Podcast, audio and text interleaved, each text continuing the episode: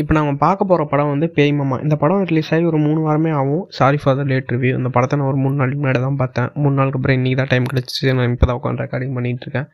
இந்த படம் எப்படி தான் இருக்குன்னு கேட்டிங்கன்னா நானும் இந்த படம் எப்படி இருக்குன்னு தெரியாமல் ஒரு மொக்க படத்தை பார்த்துருவோமோ நினச்சி ஐஎம்பி ரேட்டிங்னா பார்த்தேன். சிக்ஸ் பாயிண்ட் ஃபைவ் இருந்துச்சு. சரி ஏதோ நல்லா இருக்கும்னு தான் பார்த்தேன்.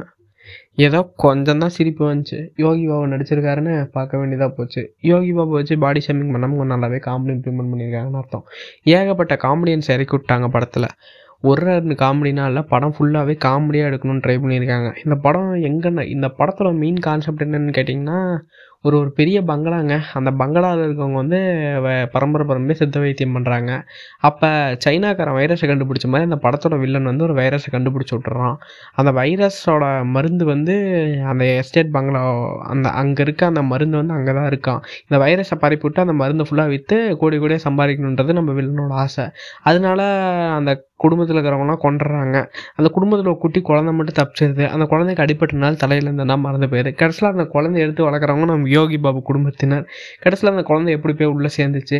கடைசியில் எப்படி மாடி அந்த சித்த இதை பண்ணாங்க?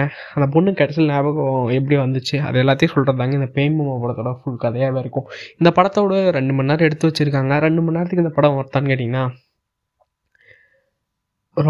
கொஞ்சம் கஷ்டம்தான். இருந்தாலும் நீங்கள் கொஞ்சம் அட்ஜஸ்ட் பண்ணி தான் பார்த்தாங்கன்னு நினைக்கிறேன் யோகிபோட காமெடியும் படத்தில் அந்த அளவுக்கு இல்லைன்னு தான் சொல்லணும். ஏதோ பேருக்கு பேய் மாமான்னு எடுத்து வச்சுருக்காங்க. பட்டு யோகி பாபுக்கு ஃபைட் சீனாக கொடுத்து ஒரு மாஸ் ஹீரோவாக காமிச்சிருக்காங்க. அதை ரொம்பவே நல்லா பண்ணியிருக்காங்க நம்ம சொல்லணும். சில இடத்துல யோகி பாபுவோட காமெடி அப்புறம் இந்த படத்தோட கான்செப்ட்டு எப்பயும் பார்க்குறது தாங்க வில்லாம் பழி வாங்குறது பேய் படம்ன்ற மாதிரி கொஞ்சம் அப்படியே எடுத்து வச்சுருக்காங்க. வேறு என்ன படத்தில் இன்ட்ரெஸ்ட் ஆனால் ஒன்றும் இல்லை. படம் ஃப்ரீயாக இருந்தால் பாருங்கள்